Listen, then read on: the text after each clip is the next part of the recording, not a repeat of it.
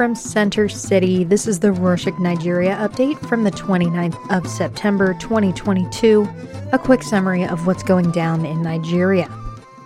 Official campaigns for next year's general elections started on Saturday, the 24th. The ruling All Progressives Congress Party launched its presidential campaign council on the same day.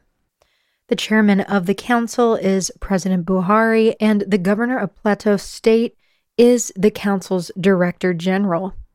Many people were shocked upon hearing that Vice President Osinbajo was not a part of it.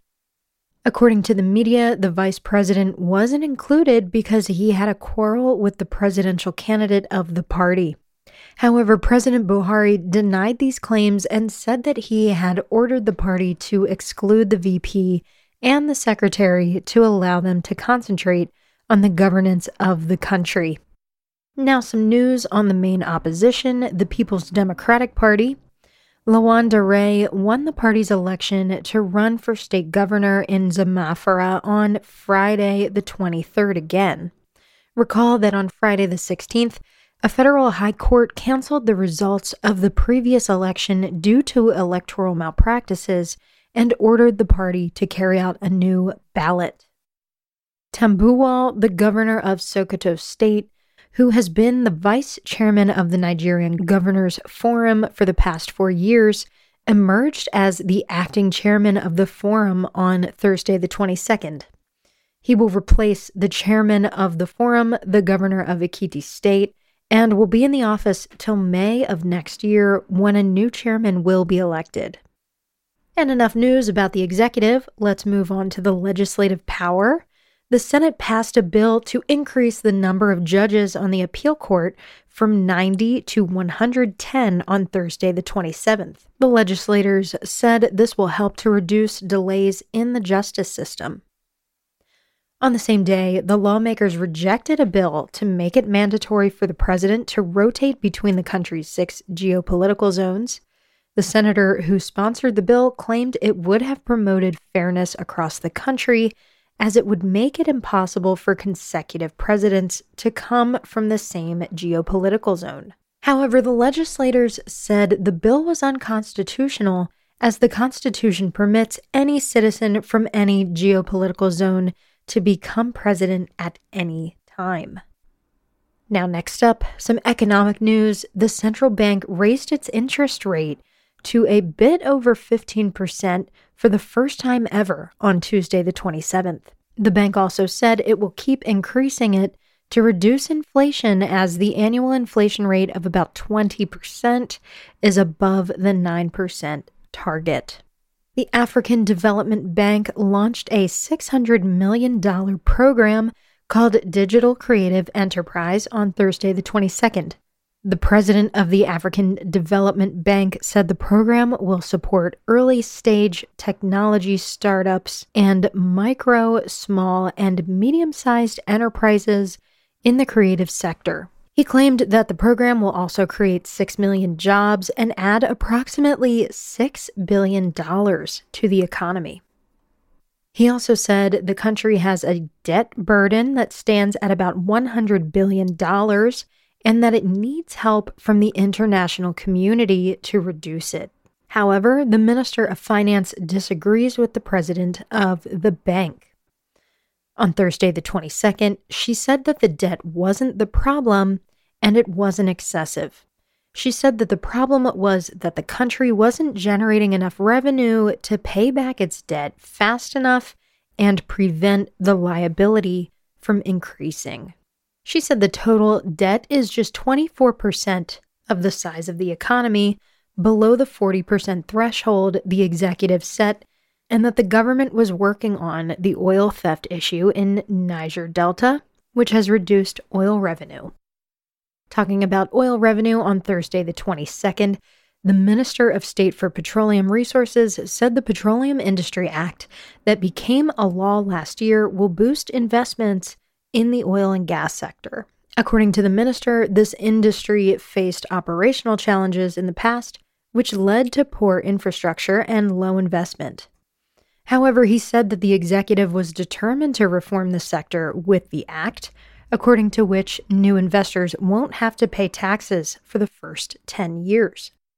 On that note about investment, on Monday the 26th, the World Bank said the future of Nigeria's economy is unstable, and that's why the country is unable to attract investments. According to the bank, the Russian invasion of Ukraine, lower oil production due to oil theft, the high level of insecurity and uncertainty due to next year's general elections all contribute to the economic instability. The World Bank advised the executive to create a business environment that will attract private investments, which are necessary to create jobs and boost the economy. Speaking of banks, on Monday the 26th, the board of Sterling Bank said it received approval from shareholders to turn into a holding company. Once it undergoes the change, the company will be able to buy other financial services companies apart from banking, such as pension asset management, and insurance companies, something it was not allowed to do with its current banking license.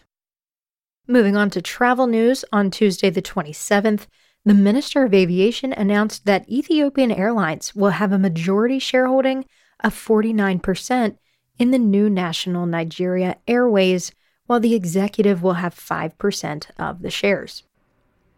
The minister said the airline will be a limited liability company with an initial capital of $300 million and no government intervention, and that the airline's flights will start operating in November between Abuja and Lagos, and that it will add more routes later.